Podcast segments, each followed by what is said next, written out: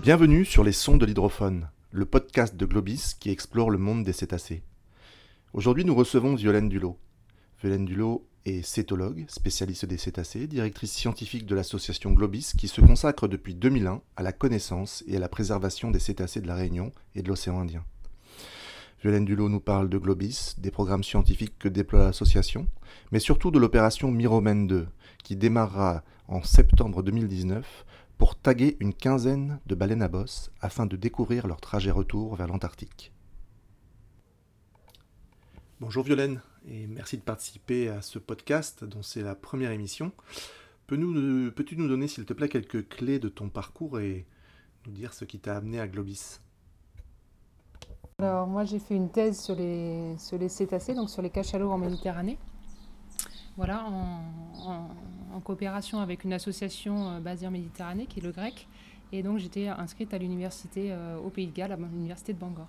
Donc suite à ça, euh, voilà, je suis arrivée à La Réunion. Donc à ce moment-là, donc Glovis était une association de, passionnés de la mer. Et je suis arrivée au bon moment puisqu'ils avaient envie que toutes les données qui, qui, récoltaient en mer servent à quelque chose. Donc on a ensuite construit ensemble des protocoles un peu plus scientifiques et on est allé voire pour monter des projets euh, subventionnés. Voilà, donc c'est une alchimie qui a bien fonctionné euh, dès le départ avec euh, Globis et qui a permis petit à petit de grossir. voilà. Donc la vocation de Globis aujourd'hui, elle est clairement scientifique. C'est quoi les, enjeux principaux de l'assaut maintenant et hmm. quels sont les programmes dans lesquels elle est investie?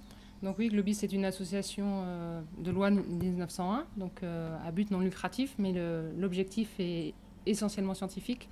On essaye de mener des études euh, sur les cétacés de la Réunion, donc pour améliorer les connaissances. Les Réunionnais connaissent bien maintenant la baleine à bosse, mais il euh, faut savoir qu'il y a plusieurs espèces qui utilisent les, eaux de la Réunion. Donc on a recensé actuellement 21 espèces autour de la Réunion.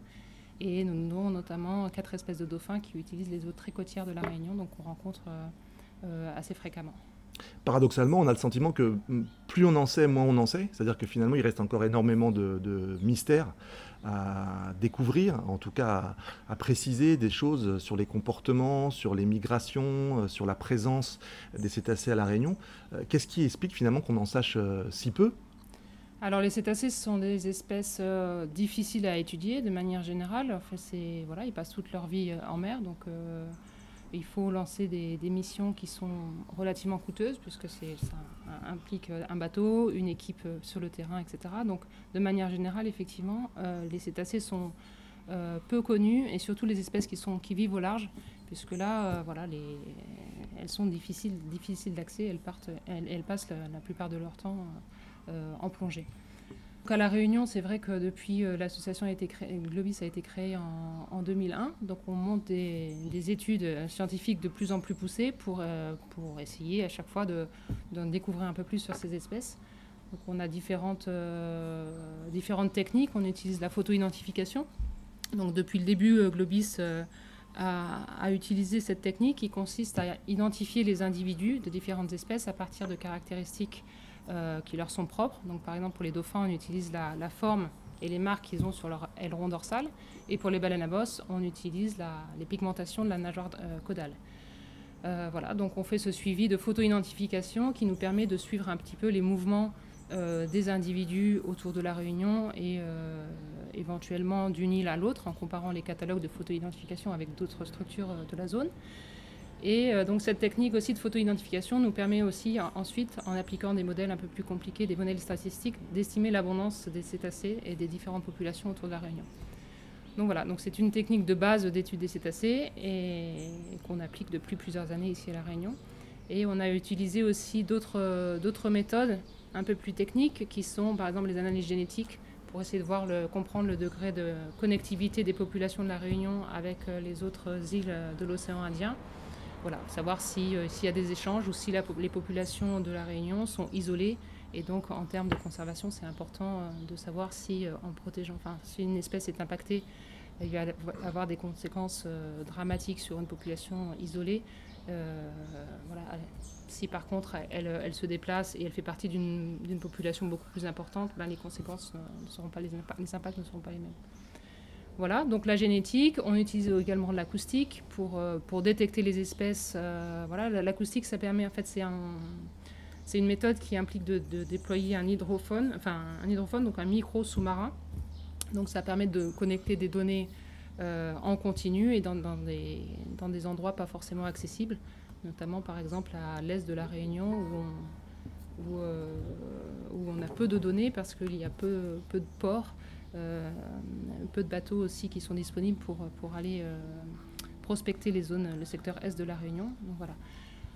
Donc l'acoustique est un, un, outil complémentaire en fait à toutes nos études et et voilà, donc encore plus technique, il y a également le, déploiement de balises euh, Argos. Donc c'est des balises satellites qui nous permettent de, suivre les mouvements migratoires euh, des grands cétacés, puisque les balises euh, ne peuvent pas être implantées sur des, petites espèces. Mais donc elles nous permettent de suivre donc, les, déplacements des baleines à bosse en l'occurrence, puisque c'est ce qu'on va essayer de déployer ici à La Réunion. Avant de revenir sur ce, projet Miromène euh, dont, il est question sur ce podcast, euh, comment on explique euh, la présence des baleines à bosse depuis une dizaine d'années maintenant à La Réunion? Qu'est-ce qui fait qu'elles sont présentes en plus grand nombre ces dernières années, plus qu'elles ne l'étaient il y a 15 ans où les Réunionnais n'en voyaient que rarement finalement dans les eaux de la, du territoire? Effectivement, donc on, a observé une réelle augmentation des baleines à bosse à La Réunion depuis 2007 et 2008. Donc depuis, euh, depuis ces années-là, euh, on, observe régulièrement et en relativement grand nombre des baleines à bosse autour, dans les eaux côtières de la Réunion. Ce qui explique cette augmentation euh, très rapide. On ne le sait pas vraiment. Alors c'est vrai qu'il y a un,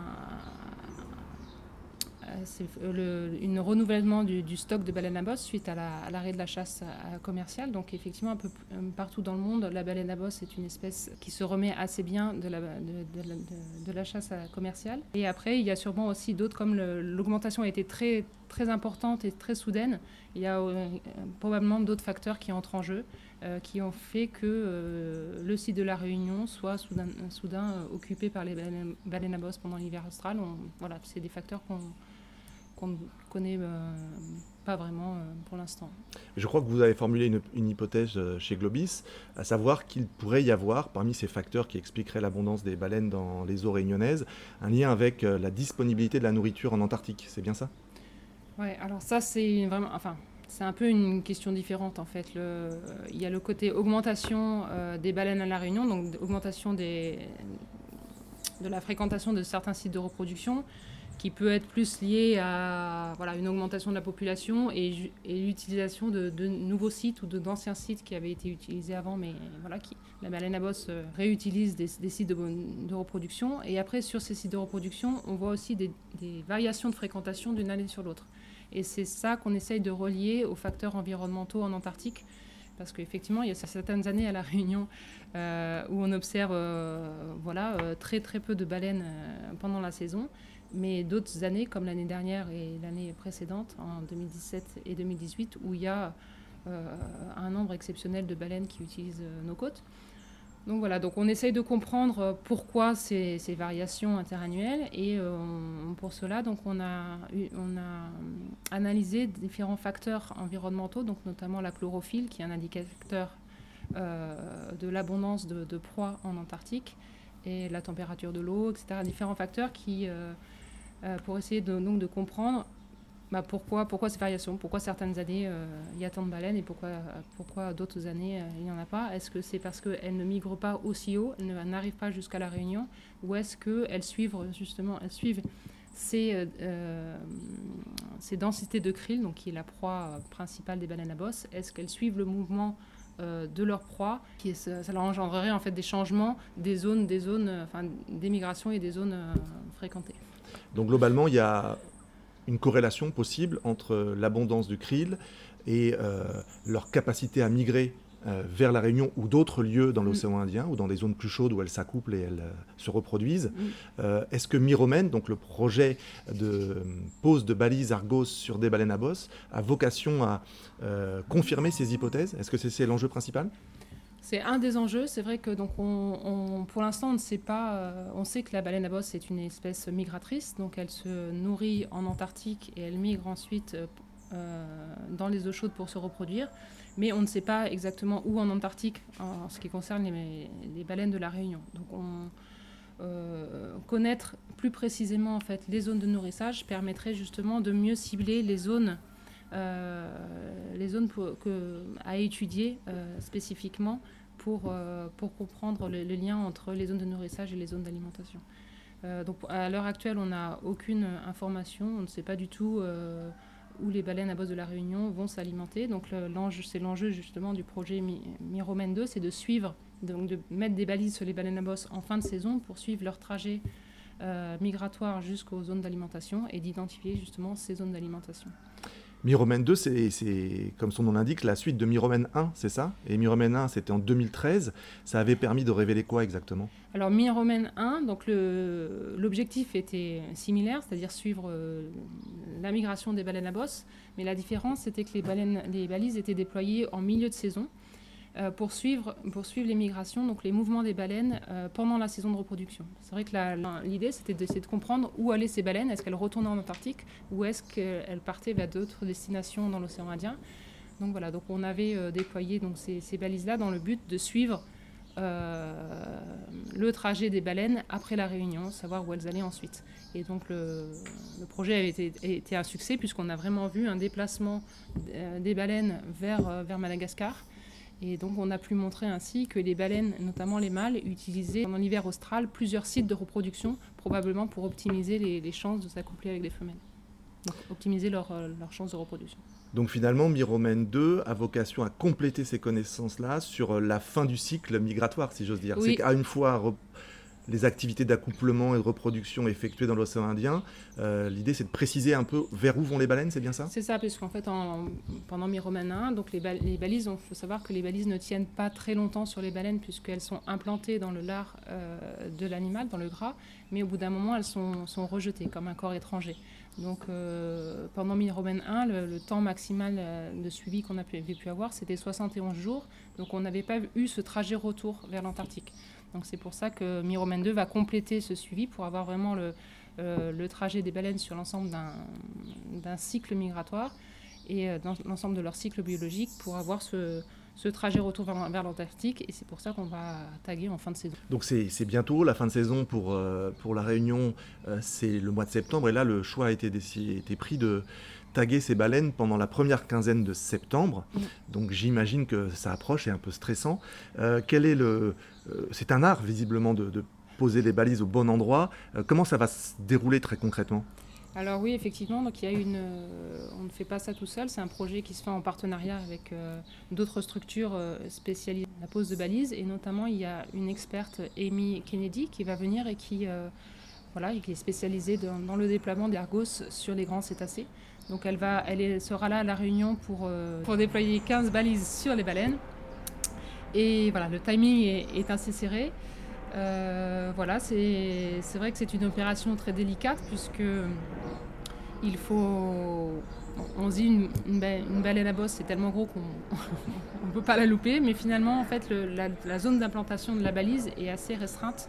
Sur, euh, il faut qu'elle soit assez haut sur le dos de l'animal, juste sous la, la nageoire dorsale pour que la balise puisse émettre euh, dès que la, baleine fait surface. Euh, donc si la, balise est implantée trop bas, elle n'émettra pas, elle n'émettra pas de, signal au satellite, donc la position de la baleine ne pourra pas être euh, retrouvée. voilà, le, timing aussi la, du déploiement est assez important puisqu'il ne faut pas que la, baleine soit en train de sonder, sinon les muscles sont trop, contractés et la, la, balise ne peut pas pénétrer correctement. Donc il faut vraiment avoir voilà, une, une expertise assez pointue dans le domaine pour bien comprendre et bien anticiper le, comportement des, des, animaux et de la baleine et pour déployer euh, la balise euh, de, de, façon optimale. Il faut savoir que le temps de transmission dépend essentiellement de la manière dont la balise est déployée. Et du coup, ça suppose euh, s'approcher extrêmement près de l'animal. Et c'est vrai que ça peut provoquer des scènes assez spectaculaires où le bateau euh, euh, vient presque percuter l'animal, même s'il est très attentif à ça, ce qui peut parfois choquer certains spectateurs qui ont eu à, voir ces scènes. Euh, il faut expliquer que effectivement tout ça est absolument nécessaire et que ça a une vocation scientifique in fine. Donc tout est fait, je crois, pour limiter le stress causé aux animaux, mais comment justement on peut le garantir? Alors, c'est vrai que c'est des, des qui sont assez impressionnantes, puisqu'il faut vraiment s'approcher très très près de l'animal pour pouvoir déployer au mieux. Comme je disais, la zone est assez restreinte, donc il faut être à 3 mètres, entre 3 et 5 mètres de l'animal. Donc c'est très stressant. Euh, à la fois, il faut que le bateau soit bien placé pour, euh, pour permettre euh, au tagger, donc à la personne qui déploie la, balise, bah, de, déployer correctement la balise. Et à la fois, il faut assurer donc, la, la, sécurité du bateau, des personnes sur le bateau et limiter l'impact sur, sur, la baleine. L'impact est limité par par l'expérience que peut avoir euh, l'équipe sur le terrain. en fait, on est en partenariat sur ce projet et notamment sur la partie terrain avec la Brigade Nature Océan Indien qui, euh, est garante de, la méthode d'approche euh, des cétacés.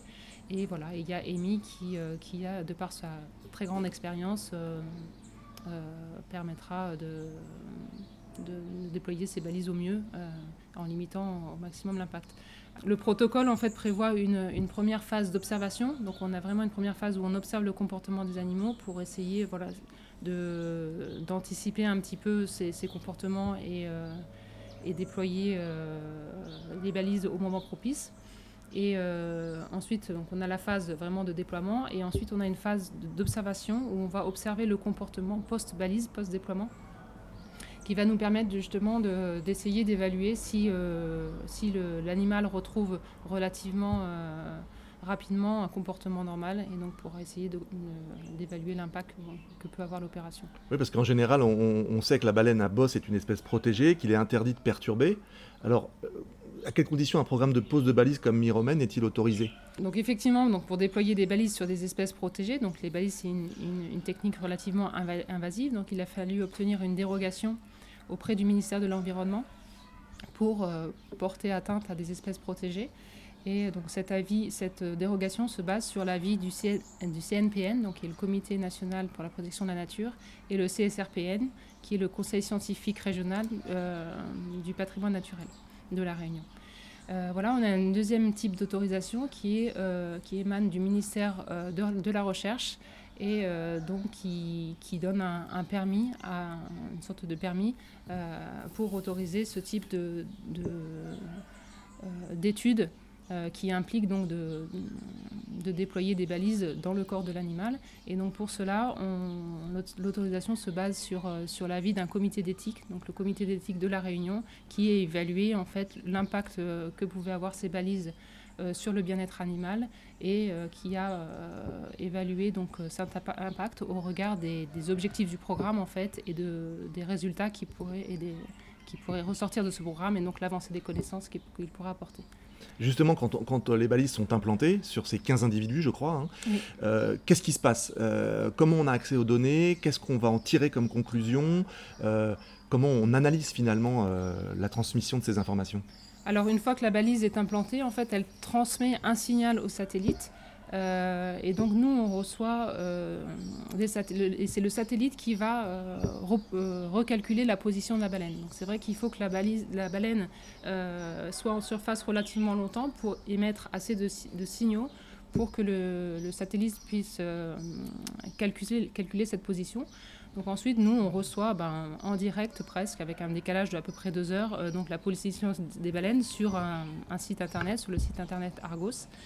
Et euh, voilà, on suit euh, clairement les trajets, les trajets des différentes baleines taguées. Donc c'est du quasi temps réel C'est du temps réel. Et ensuite, il y a tout un travail d'analyse scientifique donc de ces positions qui qui vont permettre en fait d'analyser plus, plus précisément le mouvement le mouvement euh, des baleines et notamment d'essayer de voir quand la baleine est en transit, c'est-à-dire qu'elle euh, qu'elle émet des positions relativement régulièrement et avec, une vitesse constante, à la différence des, des, périodes où la baleine était un peu en, recherche, alors soit en recherche euh, sur les zones de, reproduction en recherche de partenaires ou en recherche de nourriture euh, pour le cas où les baleines atteignent euh, leur, zone d'alimentation.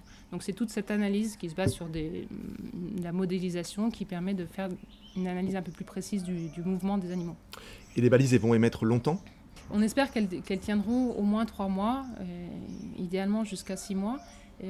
Voilà, c'est tout, un, c'est tout un art en fait de paramétrer les balises justement parce qu'on sait que les balises ne tiennent pas très longtemps du fait qu'elles sont rejetées par, par, par le corps de l'animal.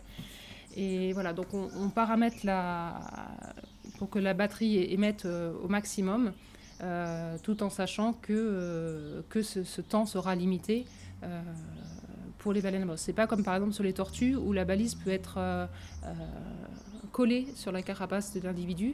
Ici, vraiment, on, introduit un corps étranger euh, dans l'animal, donc on est toujours un peu à, à la merci en fait de ce processus de, rejet. Ça conditionne effectivement la, durée, mais sur un autre plan, on a vu aussi parfois sur certaines images d'archives deux tirs. Il y a le tir de la balise elle-même, et puis on voit une arbalète euh, derrière qui, elle aussi semble avoir un rôle. Euh, tu peux nous dire de quoi il est question? Oui, alors quand on déploie une balise, on, collecte un certain nombre de données. Donc on a la donnée de photo-identification qui va permettre de reconnaître et d'identifier l'animal qui a été euh, balisé.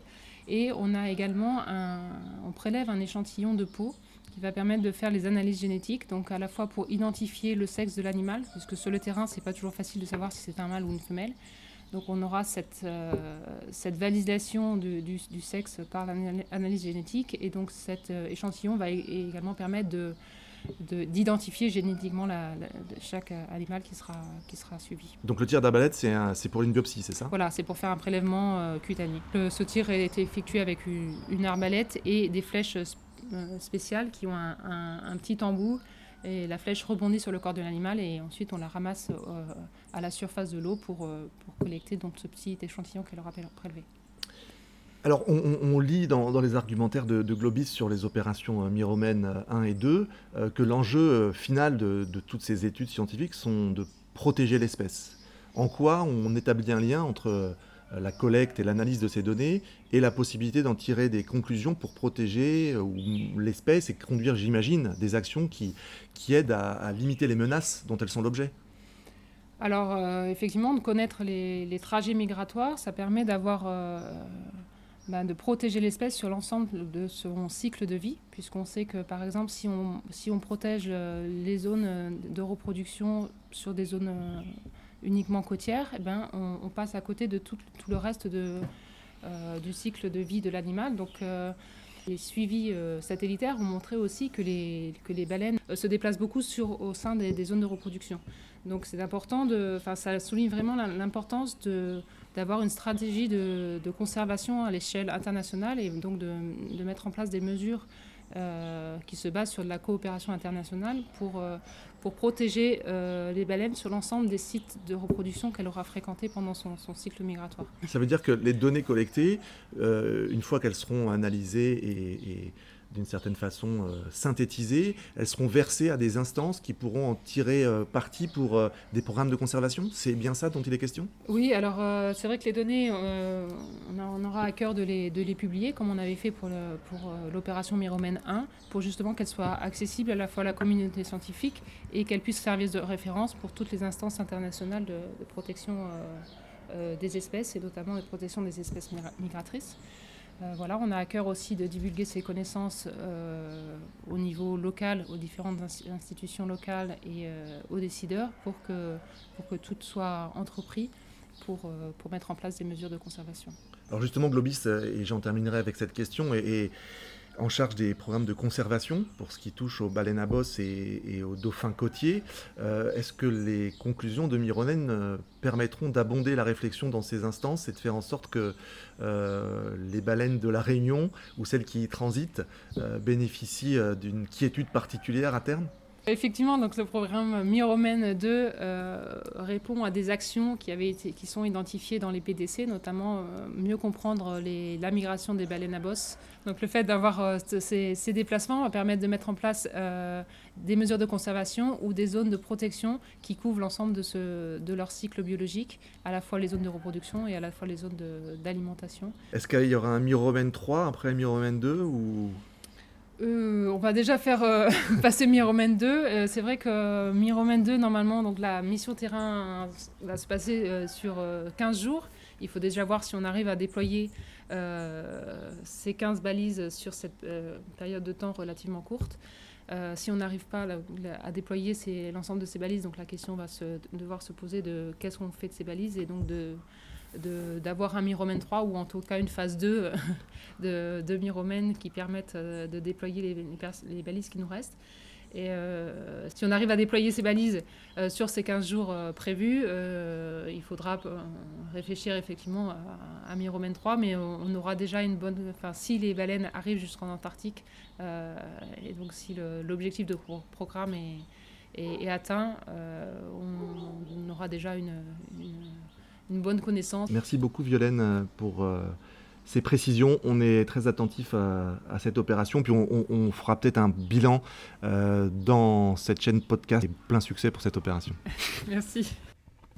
Merci à Violaine Dulot d'avoir participé au son de l'hydrophone, première émission de ce podcast dédié au monde des cétacés, édité par Globis. À bientôt.